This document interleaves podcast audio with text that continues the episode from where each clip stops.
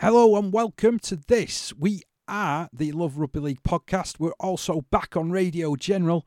We are, of course, the final hooter. My name's Dave Parkinson. Delighted to be joined again via the Ultimate in Social Distancing. This is the Ultimate Social Distance podcast and radio show.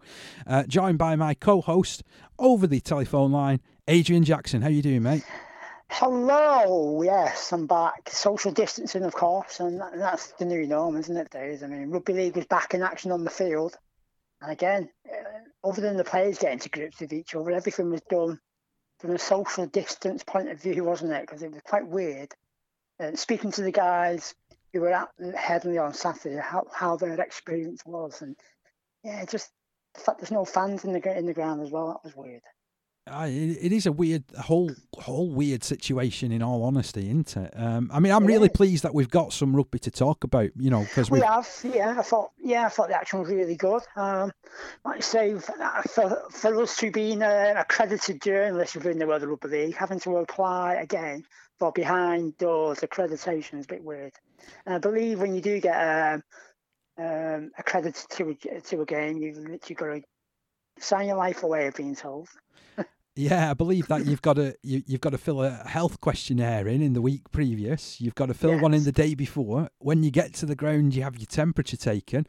You're told exactly where you can and can't go within the ground, and uh, you, are very much uh, you're very much kind of left to your own devices in just that little area, aren't you? Yeah, and there's no there's no close contact with uh, personnel for interviews as well. So even even the interviews after games are, are, are done a different way, where you you're all like. Um, if you're not at the ground, you're you're on a, a Zoom platform. Is that it? Uh, that's right. Yeah, you're you're yeah. down with the kids. You're getting I'm you're getting, getting you're getting down kids, with it.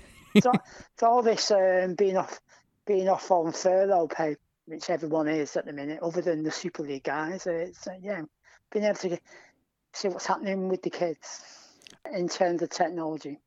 So shall we have have a look at both of the Super League results? Um... Before we before we talk about the UK, uh, I want to talk about Brisbane Broncos, if that's okay. All right, yeah. I mean, hang on. This is this is highly unusual for you, Adrian. Normally, we're just sort of totally um, UK based. What what's made you change your mind here, mate?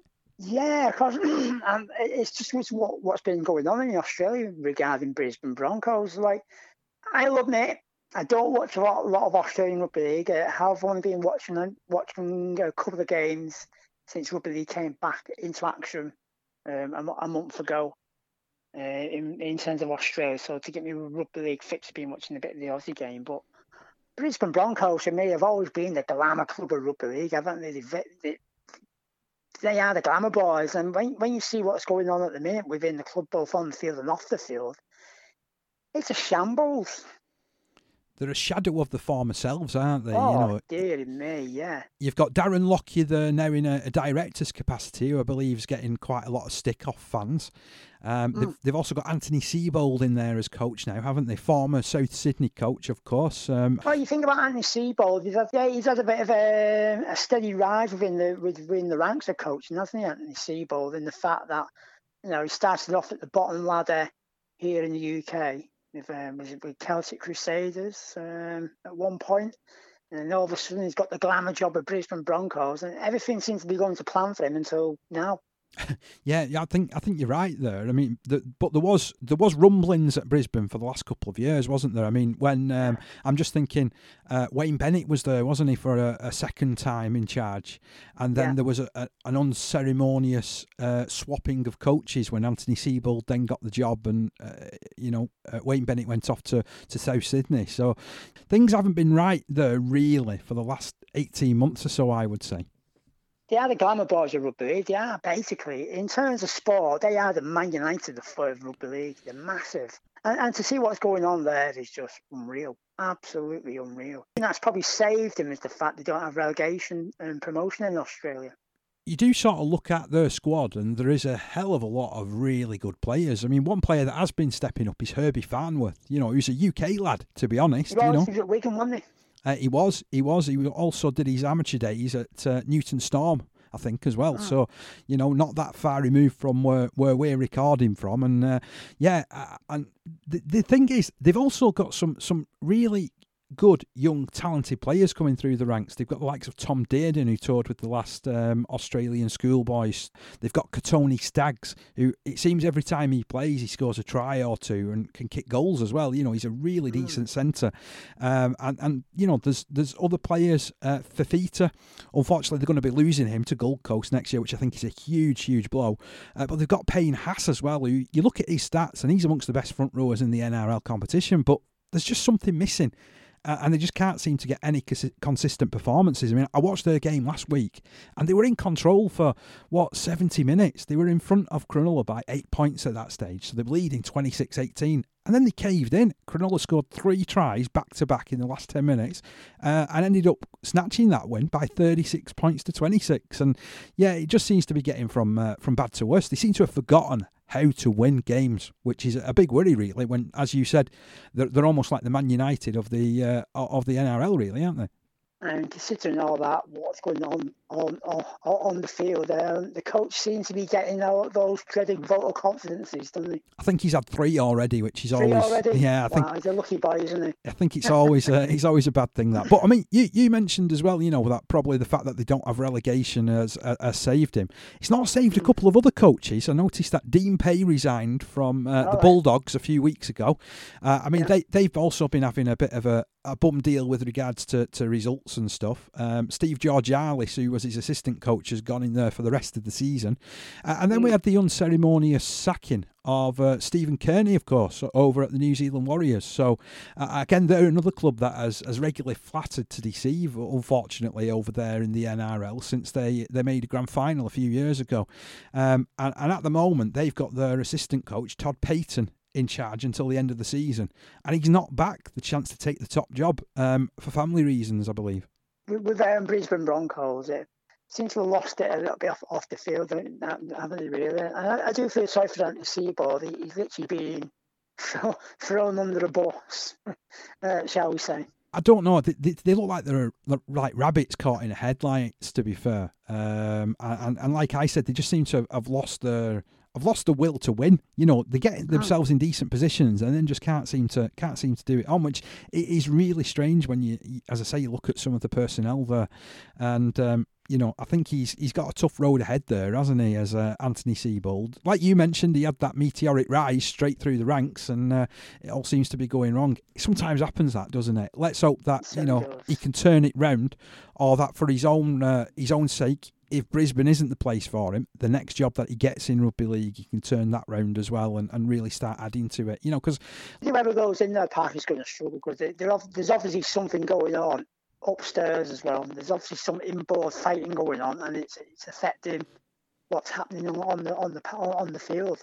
It's a really curious notion, isn't it? You know, so but I, I guess it's something that from uh, from afar we can keep our eye on, can't we? Because there's bound to be yeah. lots of twists and turns between now and the end of the season. Which, uh, to be honest, is eight games away now over in the NRL. Well, we're one game in from Project Restart. Uh, happened uh, at Headingley, no fans. Same time taking on Catalan Dragons straight away. A lot of controversial stuff to talk about in the fact that Israel Folau and decided to not take the knee. Um, I'm I'm a little bit I'm a little bit torn on this one to be honest because let's be honest, everyone has the right to just do what they want when it comes to this, but. For me, it's almost like a bit of a respect issue, you know. Um, and and you think with you think with Israel, has he not courted enough controversy in his career? Um, Mm. you know, so I mean, I don't know what what do you feel about it? You know, are we are we have I come down choice, hard on him there? Uh, but it's I personal I- choice, I- isn't it? It is a personal choice. He's obviously decided um, I'm not going to participate in this, so he, that's his decision. Um, should he just go along with it uh, just to get it done and dusted without everyone still talking about it like we are a couple of days later? Um, maybe he should have, but he's obviously decided he wants to make a bit of a stand against it and maybe it's all about let's talk about Israel Folau instead of what happened on the field, which is exactly what's happened. I mean, to be honest, we're speculating, aren't we? Because unfortunately, nobody's actually asked him the question. no, Um, no, yes, Steve McNamara, and he's like, uh, it's his decision. But it shouldn't be. It shouldn't be for Steve McNamara to try and No, explain that. It should be right. Let's get Israel Folau in. Let's ask him the question and find out exactly why. Because then it cuts out all the speculation. You know. So I. I think that you know the press putting his coach in that position that they did was a bit unfair, really. You know, because let, Mm. let's be honest, as as we've said, it's personal choice when all's said and done, isn't it? So that person Yeah, you'd think should be have the question posed to them, um, and, and he should be able to say, well, it's because of X, Y, Z, or I believe in this, this, and this. You know, which would then be fair enough. You know, if, if we had an explanation and we had that sort of uh, that that sort of feedback, then we wouldn't even be talking about it, would we? But I think the fact that nobody's clarified it at all seems to have um, exacerbated it a little bit. Do you think he was wrong to not take the knee? I think it would have been the easier choice would have been to take the Yeah, knee and to and, the knee. and, and and to do it, you know, because mm. unfortunately it gets us talking from stuff which is not involved in the field of play, really. You know, again. It's certainly something rugby league could do without, isn't it? Really.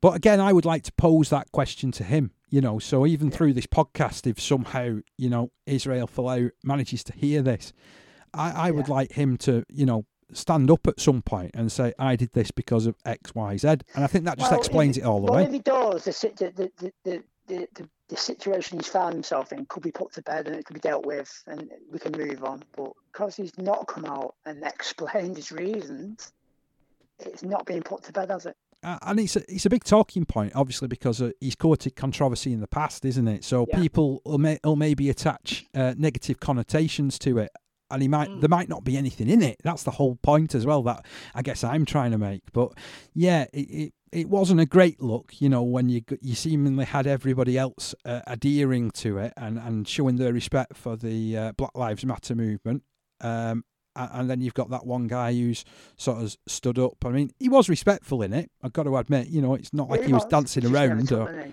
he, he just didn't take the knee. And there's been examples of it in other sports as well, hasn't there? You There know, you, you look yeah. at things like the uh, the Formula One, for example. Um, you know, I, half of I think up to half of the uh, the drivers in the Formula One Championship haven't been taking the knee when they've been, uh, you know, put putting that forward. Um, so it all comes down to personal choice, doesn't it? Right, let's talk about the action. Uh, couple of the changes in the rulings for, for this uh, restart of rugby league, and the fact we've got the six again um, tackle, uh, no scrums as well. Uh, and, and to be honest, to be honest with you, the, the first game that I seen seemed to work in St Helens' benefit in the fact that uh, because the Catalans were forever um, being penalised for the six again, they were just on tackling duties and they looked shattered. To be honest. Uh, believe it or not, there was only eight eight set restarts in the game. Um, Mm. So I think St Helens got five of them. But it's like you would expect, isn't it? Really, because they've got one of the Yeah. most dynamic dummy halves in the sport in James Roby. Uh, Aaron Smith as well, who they've got coming through the ranks there. He's another guy that you know is quite quick around dummy half. And if you are going to hang on, you're going to you are going to get penalised, and you're going to pay the price, aren't you? Uh, but you're right. I thought that Catalans. From, from an early point of view, you know, Started off okay, didn't it? they did. They started off first of five or six minutes. They had that break from uh, Josh Drinkwater where he sl- he split the line, but he had no support. And I just thought that that was where it kind of like went downhill from there. It was a bright start. I think unfortunately in losing uh, Michael McIlorum as well didn't help them. Um, they ended up with Alrix Da Costa coming on, and then um, he couldn't really spark them up around the dummy half area. But I thought some of the forwards, I was, I was, you know, with, with regards to Catalans, it's always the forwards. If they if they're on the front foot, it's always due to the forwards and the the big dynamic pack that they have. And I just thought that they were negated. I thought that um, Zeb Taia, for example, had a worldie. He was brilliant. Sets a couple of tries up, you scores you one himself. The for Catalans, and when Frank Kasiano came on, I think he just decided he just wanted to flatten James Graham because he was awful, and uh, he spent more time trying to have a, a dig with James Graham rather than just getting on with the game. Yeah, I was actually having a look at his stats as well. They don't make uh, they don't make really good reading, you know. So for such a big fella, he only took the ball in four times. He could have took it in seven times, but dropped the ball three times. So, uh, and then he, he passed that ball out as well, which uh, I think it was um, Percival intercepted on halfway, and they, they scored a try off the back of it, didn't they? So, you know, um, yeah, it wasn't the greatest of performances in the world, and surely not one to add to the highlights reel. I think for Kasiano, James Graham back after nine years, I'd feel he went. solid. Solid. I think that's all you can say, really. He got a couple of yeah. nice passes away out of the tackle. Uh, I actually mm. looked at his stats and uh, he made 84 metres from 13 carries, which is a solid effort. You know, he was involved when he was on the field. Um, you know, he's not the James Graham of old, but then again, I don't think anybody was expecting it. You know, he's, he's I think we, we touched on it, didn't we, in our preview, uh, that he's coming back and he's nine years older. So that's bound to take a, a, toll, especially when you've been playing in that top league in the NRL, and we know how fast that is uh, for the for the last nine years. It's going to take a toll on you, isn't it? So, um, yeah. yeah. I think uh, he's been brought over for his experience, hasn't he? And I, I, thought that it was a solid effort from him, and I think we'll probably see a little bit more of him over the coming weeks as he settles more into uh, life back in the British game. It would be fair to say. Yeah, I was really impressed with St. Anne's. So well done for them uh, to get there first win back in the World Rugby League. Uh, second game saw Leeds Rhinos playing an away game. Yeah, an away game at home. um, and Huddersfield were coasting, weren't they? But then all of a sudden, Leeds just grabbed the winner with a golden point. Yeah, I mean, I spoke, I spoke before, didn't I, about Brisbane Broncos chucking away a winning position against Cronulla. You could argue that uh, you know, Huddersfield were in an even stronger position. 63 minutes on the board, 26 points to six in front. You're thinking that game's done and dusted. All they need is just to keep hold of the ball when they've got it, just to play out the sets. Uh, you had Gaskell and Sezer really taking the game by the scruff of the neck at that particular point, kicking the ball deep, decent chase, decent defence. And then they got a couple of injuries in the space of two minutes, I think, over on the it was on the right hand side of the defence. Um, and they just went to pot after that. Suddenly, the ball started finding Conrad Hurrell again, and he had a field day in the last 20 minutes. It was just, it was like chalk and cheese, to be fair, that Leeds performance. I thought that they started really well, did Leeds. Um, Huddersfield then dominated for 50, 55 minutes, and then Leeds just sort of came on with a wet sail. I thought it was a, a, really good performance from them in the last 20 minutes, but uh, I guess Richard Agar will be asking where that was for the rest of the game being weird for Leeds, weren't they? Because, like we said, they were at but it wasn't the away game. So I'm wondering whether they had to sit in the away dressing room. Uh, they probably did. I wonder whether they've ever been in there before. It's like, where's this no. place? You know, what what do you mean? What, what do you mean we've got to turn right in, where we normally go left? yeah, that'd have been a strange situation for them, wouldn't it? Got to say as well from that game, Darnell McIntosh for Huddersfield was excellent. He scored a hat trick. Um, and I thought that the other winger on the other side, considering that he only had a late call up, he too uh, sort of really got stuck in. Louis Senior scored two tries, but but for Leeds, I was really impressed with Alex Mellor. I think he had a lot to prove, obviously having come from Huddersfield last season. But I thought he was up there with the top performers on on that uh, on that day.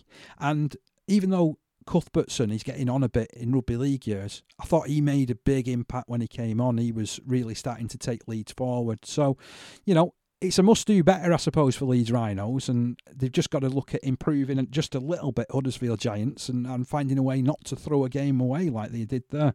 Uh, and we could say for the Catalans Dragons, they've almost got to go back to the drawing board because I thought that they were a bit soft after, you know, they, they lost a couple of their own players as well. And, and I agree with you. I thought Saints were particularly solid and looked good. So we sort of saw four of the sides in action, didn't we? And um, we did. I just want to sort of come to it because I know you've already mentioned it with regards to the, um, uh, the, the sort of new rules and how you thought hardly ever missed the scrums. You know, it didn't seem to really stand out the fact that we didn't have any scrums, and and we we were discussing, and you in particular thought that that would be something that had really come to pass, didn't you? No, I hope they don't decide um, to do away with the scrums. I hope they don't take this this season, what's left of it, because it is only a 15 uh, round season we've got, and then we have a top four playoff to to Old Trafford. I hope when we sit down and look at this at the end of the season, I hope they decide not to go with yeah we don't need the scrums now.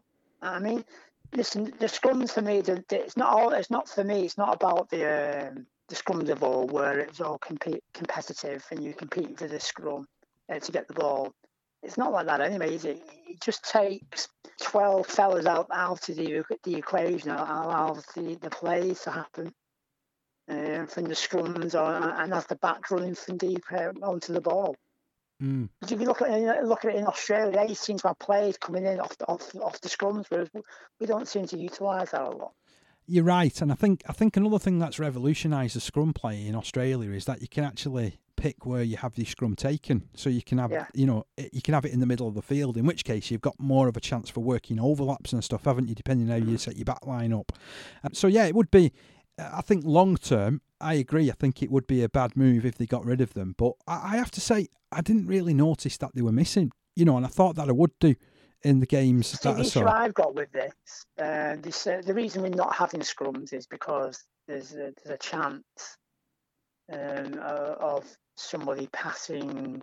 uh, You, you might you might run the risk of, pa- of catching uh, if someone's got coronavirus any symptoms, you might pass on the symptoms. But if that's the case, why we got can't have a scrum down, but you can get tackled by three fellas. Well, I think generally with Example. the scrums, uh, I think this was explained in one of the briefings that they held for the Right. press. Um, you know, before before the restart, actually, Yeah, Uh, yeah, and they were explaining that because of the amount of scrums that happen within a game, and the fact that so many players get together in those scrums, in removing them, they take away twelve hundred contacts a game.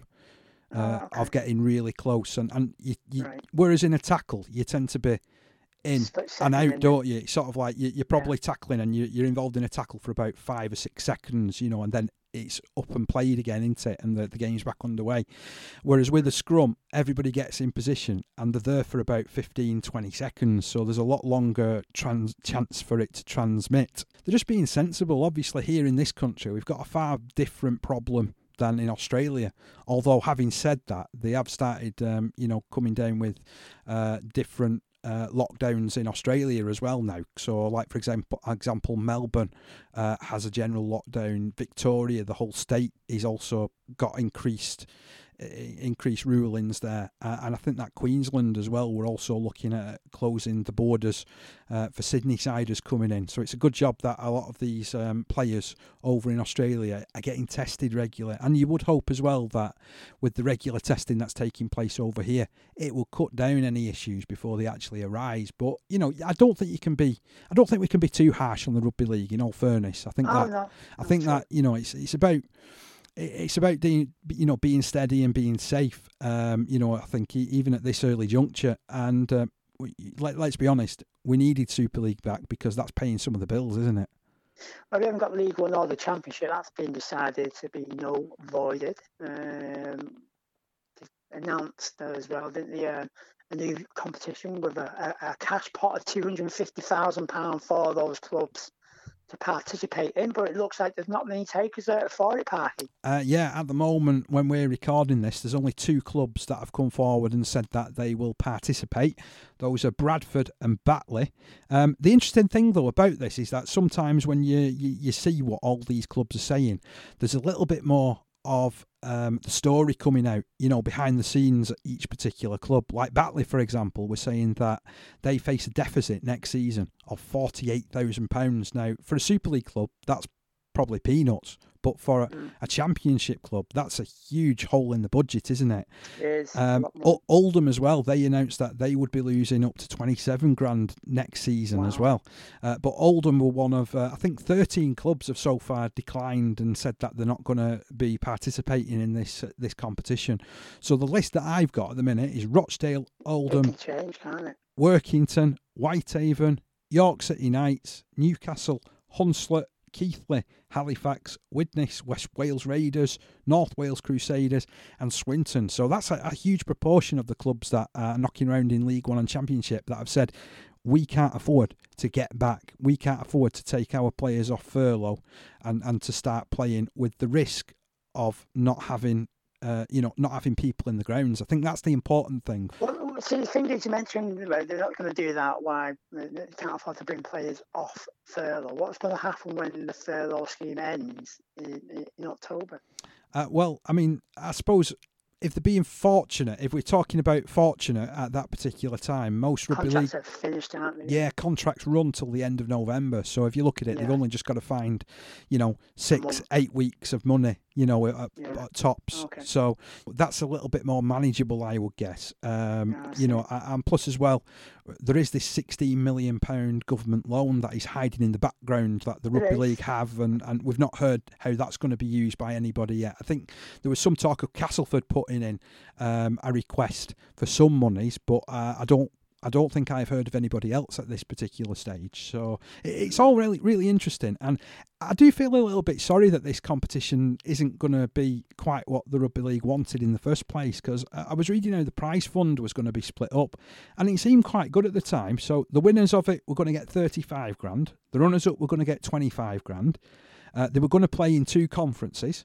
So the conference winners would get 35 grand, the runners up would get 25 grand. If you finished third in your conference, you got 20 grand, and if you finished fourth, you got 15 grand. So that was how, uh, you know, the, the money was going to be split. Um, so it wasn't like, you know, the winner of it gets 250 grand, which uh, that It's way just a prize pot. it's a prize pot, you know. And I'm hoping that the Mm. Super League clubs now, with all that's going on, don't actually ask for it back. I wonder whether they could do if nobody if nobody puts their name forward. Uh, but at the moment, we've got an interesting final there between Bradford and Batley. It remains to be seen whether anybody else puts their hand up to to, to play. There's uh, various rumours. There's various rumours at Leigh and Featherstone, but yeah, it's a case of watching this space, I suppose, like you said. Clubs are obviously keen to get back out there next season because there's been a raft of players re-signing for, for their chosen clubs outside the Super League for next year. But one signing that that's not happened yet, but they reckon is going to happen. It's an, in, an interesting one is the fact that Ryan Atkins is being linked with York City Knights.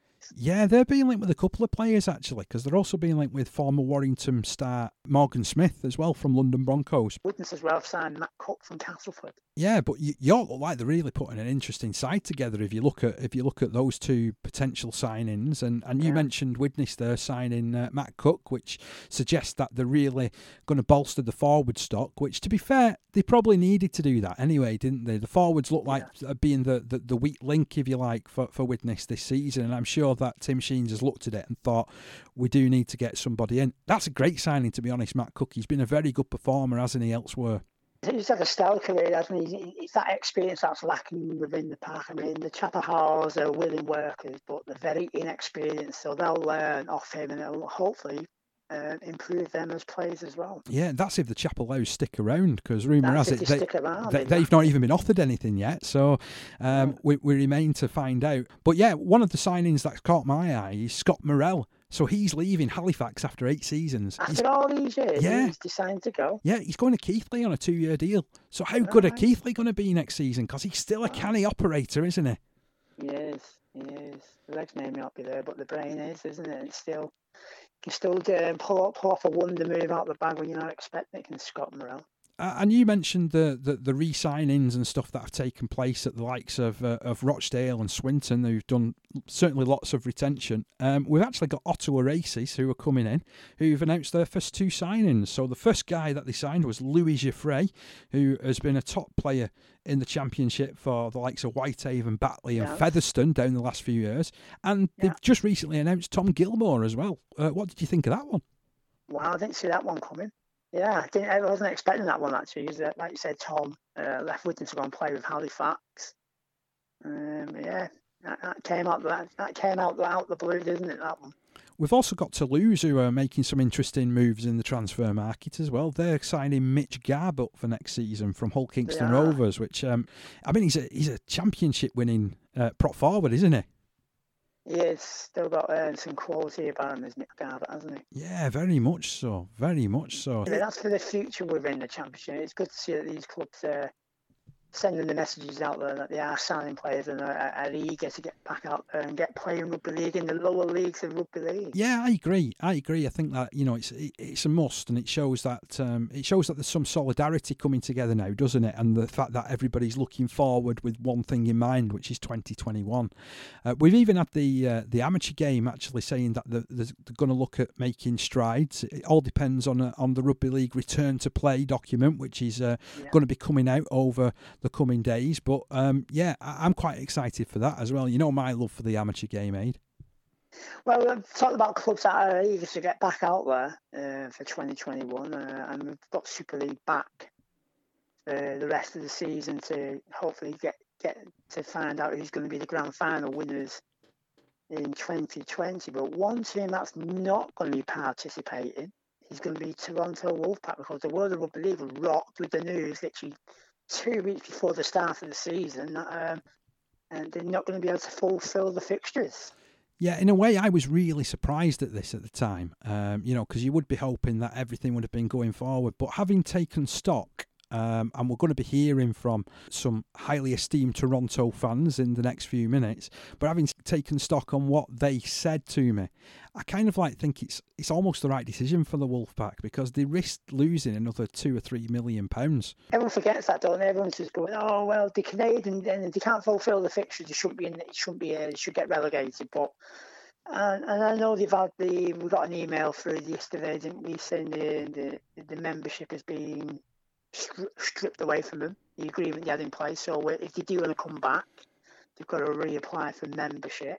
I think clubs and the RFL and Super League Europe have got, have got to be a bit lenient with them because given the, the circumstances of where we find ourselves, um, couldn't expect the club like like to Toronto, where they've not been not going to be able to play any, any home games whatsoever. So they've got no income, they've got no sponsorships coming in. Um, and to play games over here, they've got to start renting stadiums out. No, the, the money's going there. They're, they're losing money hand over fist, aren't they? Exactly, yeah. And you, you do, you do, you do kind of feel sorry for for them in, in that matter. But people who don't know what's going on just see the fact they gave all the money to Sonny Bill Williams. They were re-signing, or they were signing players for next season. Then they announced all of a sudden we're not going to fulfil the fixtures here. But you also look at it, and the fact that if they'd been able to play the fixtures they were meant to over in Canada, that would have uh, afforded them the money coming in to pay everybody. Yeah. So that would have settled exactly. everything. So we wouldn't be having this conversation. So Not I think it's a, it's a real unique set of circumstances. And I have to admit, you know, like I've been gobby about Toronto over the over the past, and I've suggested that it's not going to work. And I've been maybe, I've been re-examining my thought process, you know, after sort of reading a lot, after hearing a lot, and and I don't know. I'm sort of all alongside you these days now, Adrian, where I'm thinking they need to be given another chance. We need to grow the sport and we need to make it so that if you're coming in as a new club, you have an idea of exactly where you go. I mean, I think that it's terrible they've come into this league and they've never been uh, a member club. You'd think anybody coming into rugby league to play in our competition would be voted uh, as a member club and have those voting yeah. rights. And that was something that clearly, what it meant was Toronto signed a bum deal in the first place. Yeah, without a doubt. Man. Like said, he, he started to dream of it three, four years, well, five years ago. Then they've got to where they are now within three seasons, four seasons of playing. It, it's, it's just gone.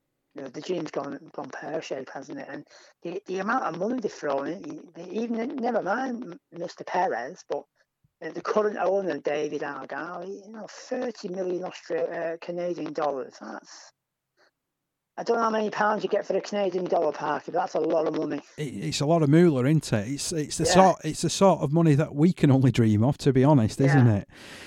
So yeah, I, I, do believe that you know they've got to look at this situation. Um, apparently, you know, as, as, after that big announcement with regards to uh, the participation agreement being ripped up by Super League, um, Toronto did respond by saying they have had interest from two different parties of taking over the franchise. One of which comes from Newcastle Thunder, and the other one comes from the uh, the New York venture. So I just sort of wonder if either of those go in place, will we lose Toronto from the map?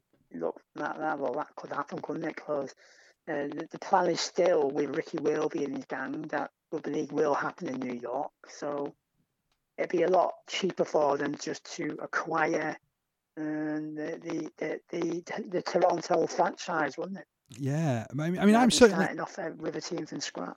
I'm certainly hoping, you know, that we don't see four years of, of, of uh, money and investment into the Toronto system go to waste. Um, but there's, there's a number of things that need to happen. I well, Robes keeps saying they'll step in. yeah, and well, there's a few clubs, isn't there? There's not just Featherstone who said they step in. London have uh, sort of been quite vocal. Leigh have been pretty vocal. Uh, Toulouse seem to be keeping the powder dry, but you know they've all got valid claims in one way or another. But I just feel that for the sake of rugby league, Toronto need to be given this second chance, don't they? They need to be given chance to, to, to, to compete on this almost a level playing field because they've been they've been like a boxer all tied up, haven't they? Trying to fight a heavyweight match. Well, that's our views and what we think might happen and what's happened. Let's get the views of some Toronto super fans. Yeah, we're going to hear now from Henry Whitfield, Scott Nordlund, and Sandy Shipley as they spoke to me earlier on in the week uh, all about everything Toronto. I'm delighted that I'm able to speak to Henry Whitfield and Scott Nordlund, two esteemed Wolfpack fans from all the way over in Toronto. How are you doing, fellas? Uh, doing great. It's uh, it's great to be here and to chat. Esteemed might be overselling it. Maybe antagonistic, or uh, there's other words we've definitely had to uh, to describe us. Esteemed might not be one of them. Oh well, you're esteemed to me. So we're coming into this story sort of like two or three weeks now after Toronto uh, unfortunately gave the news that they wouldn't be able to compete in Super League for the rest of this year.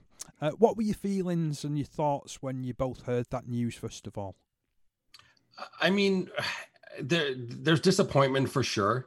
It's kind of come in stages for us. Uh, when when coronavirus kind of came across, we we we assumed pretty quickly. And Scott actually works in government, so uh, I think he was probably the most pragmatic of all of us. Is we knew pretty certainly we were not going to get rugby league in Canada at the very least, way before they announced it. So it's kind of been a series of blows. I think we were shocked, but not too surprised. Kind of similar to the response we got from from Elstone and Super League is there's a lot of challenges behind the scenes. We've heard the bubbling about visas. We knew that there were seven players having issues. We we we'd heard rumblings about payments and all these other things. And logistically, when you lose all your home income and you lose all this revenue and you're now going to be spending a lot more money we've been having conversations scott and some of the guys over here is it just doesn't make sense to play. What are they playing for? And if you look at all these other leagues like league one or championship that have folded or even how they're doing it in north america with a lot of sports it's the question is like why are they playing? And when the wolfpack pulled out it made a lot of sense. Obviously it's upset a lot of people.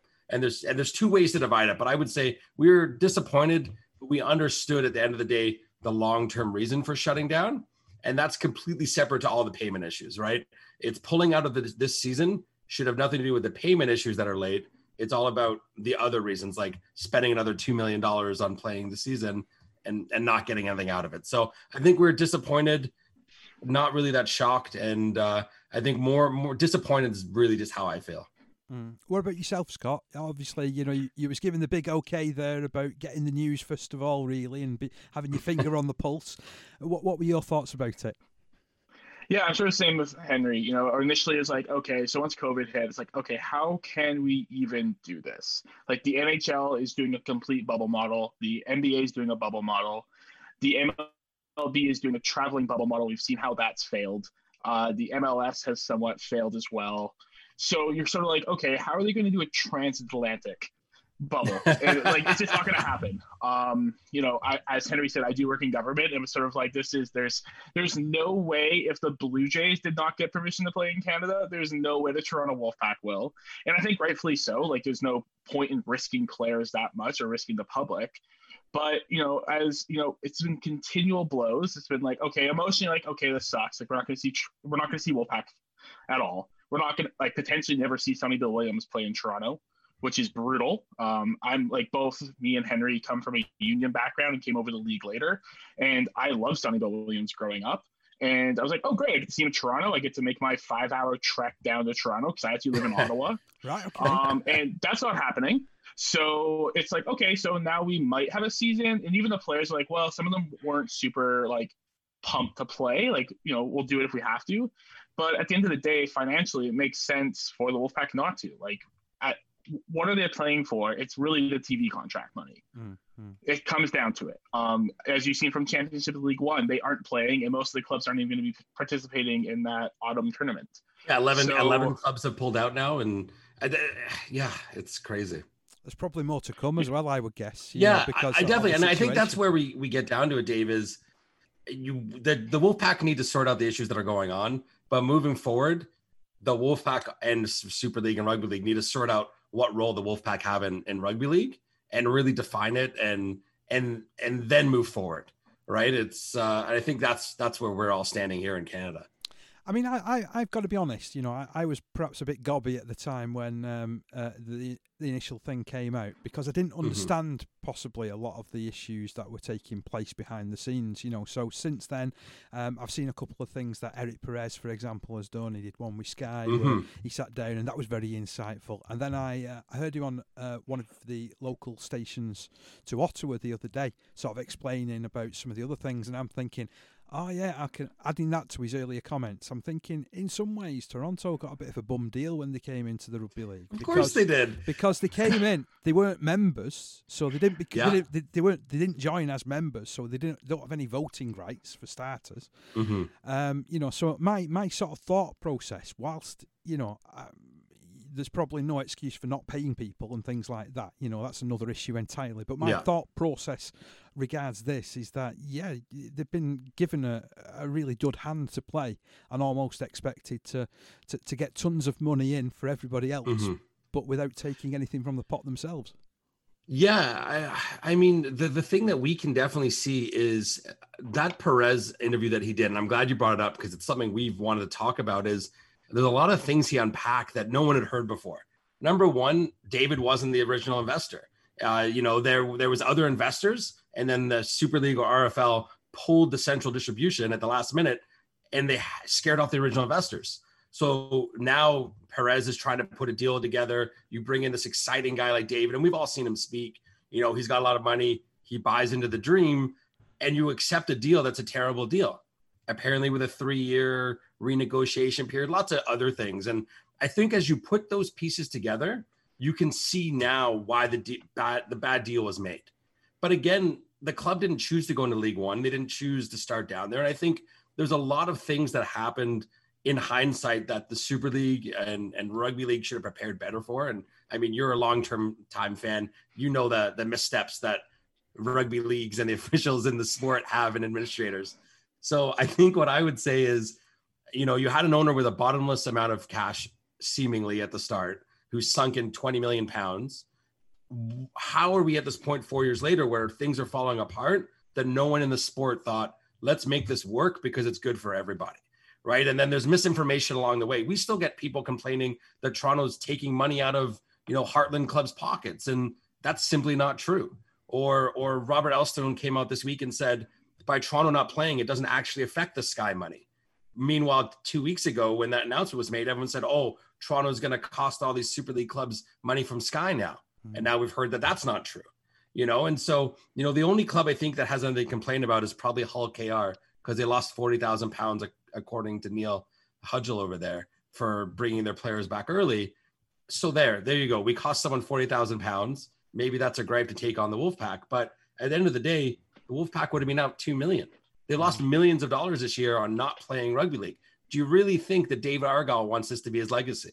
You know, obviously he's had missteps, but you know, it's you know, you can't say he meant for this to happen, right? And I think everyone needs to take a long, hard look at themselves uh, on all sides of it to say, how did we get here when we've sunk 20 million in, and now we've got a club not playing, paying players, not participating, and it's not just COVID's fault. Mm-hmm. I, I mean, let's address that elephant in the room. I mean, the elephant when, in the room. when when you have got players that aren't getting paid, I mean, that's not good for that's not good for anybody, is it? That's not good business sort of going forward. People obviously look at this as a as well. You mentioned it as a legacy, really, and you sort of mm-hmm. thinking, well. Where, where where does it go from here? Is it is it you know can you see David Argyle continuing now, or do you feel he, he has to get out of there for his basically his own his own health possibly, and and also as well the, mm-hmm. the, the reputation of the Toronto Wolfpack after everything that's gone previously. I think it's either or, to be honest. Like we'll, we'll see. There's lots of rumblings in and around. The issue with the Toronto Wolfpack model is it works if we have games here. Like obviously, if you're a billion, like if you're a billionaire, you don't have a billion dollars sitting in your bank account. You mm-hmm. have that in assets, and probably not a lot of them are going to be like liquid, especially during a COVID nineteen pandemic, where every the market's even like who even knows what the market's doing.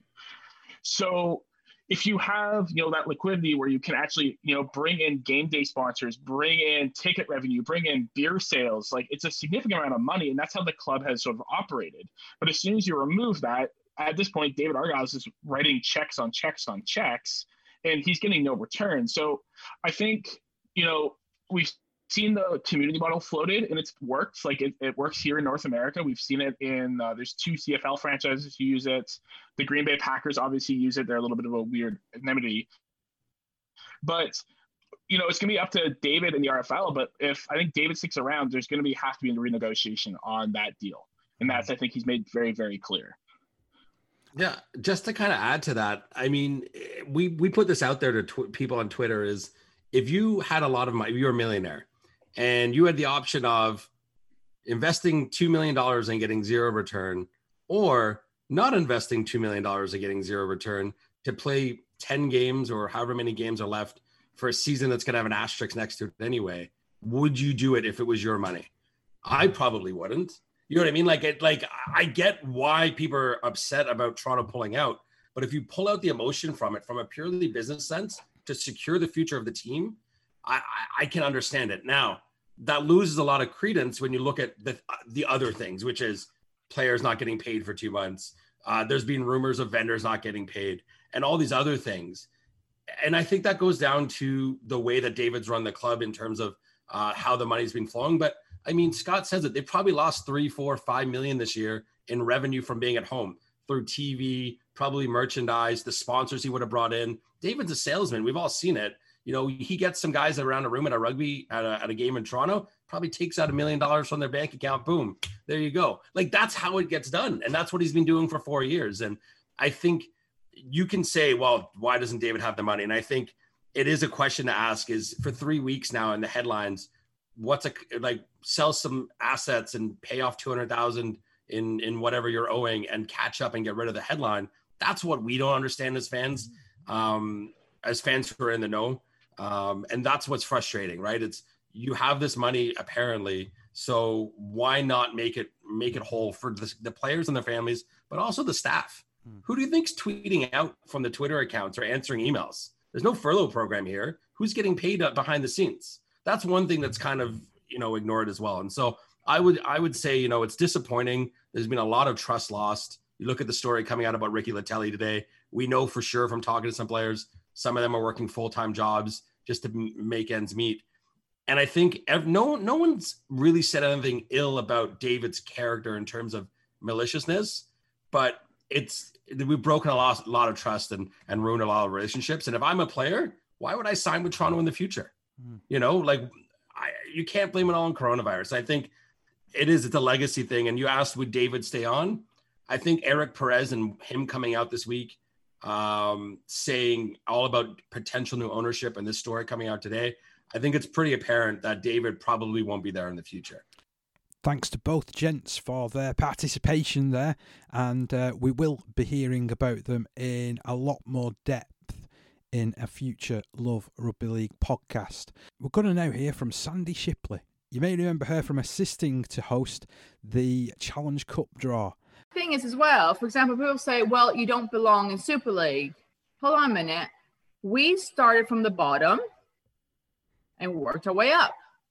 We followed the rules. And, and, and if any keep, keep on saying, oh, they bent the rules for us, well, ha- had they done that, I think we would have been up here quicker and they would have given us more money, for example, or whatever. Do you know what I mean? So for me, I don't, I will never, they would not be in the, in the situation that they're in now in some elements had they had the support from different areas. So for me, it's, you have to, so Catalan, I've been told, went straight up to Super League. They did, they did. They went in 2006. Yeah, that's what I was told. I'm like, oh, that's interesting. So we didn't do that because we were told you have to start at the bottom. And guess what we did? We start at the bottom. And then we get criticized because we got we were going through so quickly. What do you want us to do? We don't seem to ever win. We then get to Super League and they're like, oh yeah, but you can't have your your own money. So we earned that and yet they took it away. You know, it's like saying to a kid, oh, you know, do your homework. You know, I know you're really struggling, but do your homework and then I'll reward you. And they go, sorry, I'm not going to do that you wouldn't want that happening to you. Why the hell do you think it, it's fair for anybody else? You know, I always been thinking you treat others as you want to be treated. And clearly that is not the motto of some people. Mm-hmm. You know, and had we gone straight to Super League, we wouldn't be in this problem probably because we went straight up. And therefore the commercial, you know, sponsorship would have been a lot quicker because we were in the elite already, you know.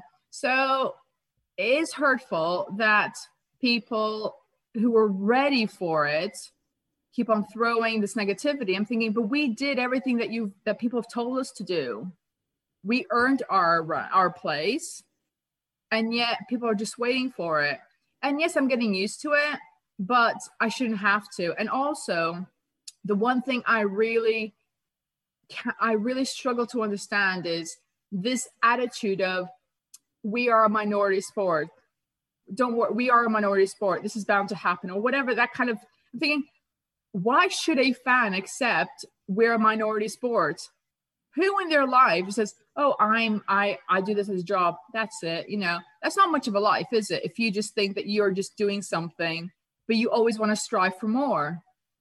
You know, why should fans just accept we're a minority sport? Netball is probably getting more advertising and more TV appearances than rugby league.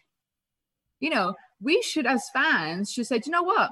Yes, we are minority, but you know what? If we work hard and we support each other, we can actually become one of the best. It's never going to be a football or maybe even a cricket. I don't know much about cricket. What I'm saying is we've got so much potential to grow with to go up within the the ladder of popular popular sports but I keep on hearing things like we are a minority sport in this country.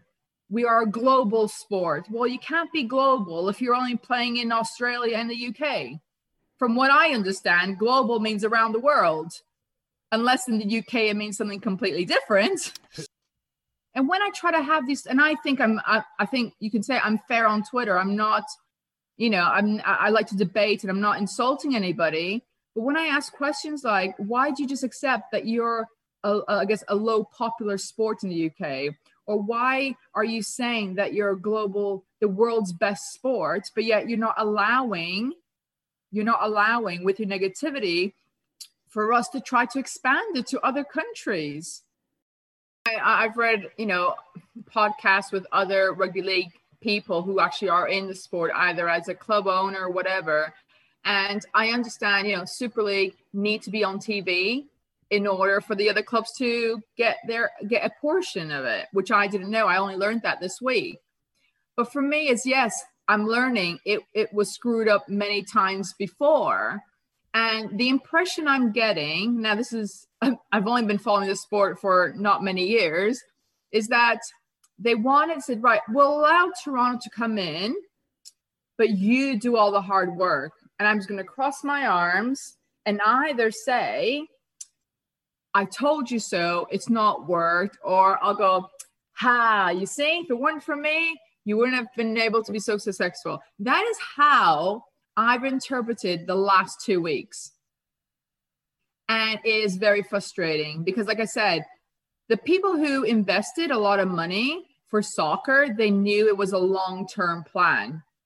Soccer was not especially in America, there's there weren't a lot of Europeans in in the US as in Canada. There's a lot like Portuguese, Italians, a lot of those in, in Canada. So to try to grow a new sport in 1993, they had no crowds, hardly any crowds in the first two years. They weren't attracting the crowds into the games. And yet they carried on because they knew it takes time and you have to lose in order to get your money back. And I think what's wrong is that no one supported Toronto. They wanted them to do it and they just waited. And I think, and the thing is, at the moment, Toronto had no help from anybody, even during the pandemic. You know, Toronto couldn't apply for furlough in Canada because the Canadian government said no professional sports are allowed to get support, not even CFL, and that's been going on for a gazillion of years. You get to the UK, ye, everybody can have it, apart from if you're a foreign company, which Toronto is a foreign team. So Catalan also couldn't have any furloughing support from the UK government, which is fair enough. I'm not saying they should have. And also, the RFL were given what 16 million as a loan. Any club could have used it if they were UK owned. which again, Catalan and Toronto aren't. So you tell me, because I'm not, you've been around, I'm not saying you're old, but you've been around this, the, the sport longer than I have. Which sporting team from any division would have survived with zero money coming from anywhere? Sponsors weren't paying because there were no games. They had no Sky money at all. So that 1.2 million is it plus R200 that they got from Toronto. So they got one what 1.4. They got nothing of that. You tell me who would have survived. Well, passion goes right the way through rugby league, doesn't it, Adrian? Just listen to the passion and what they've got to say. They, they, that that just rubber stamps what we think. Uh, Toronto should be given a second opportunity. So there you have it. We've rubber stamped it. Let's hope yeah. that rugby league looks at it with uh, more favourable eyes, shall we say? Oh well, yes. Well, well said. Just before we go, we've only got a few seconds left, but uh, fixtures this week sees Castleford take on Catalans, Warrington against Hull Kingston Rovers, Salford against Hull, Wakefield v Wigan. Leeds against St Helens. It's going to be one hell of a weekend in Super League, isn't it? It is, and I know you don't like the Magic Weekend, but it's like it's like a mini Magic Weekend this weekend. Yeah, it's going to be great. It's going to be great. Right, we're just about out of here. Great to have you alongside me, albeit at socially distance level, Adrian. Yeah, social distance, final hooter on loverugby.com. And Radio General. Radio General.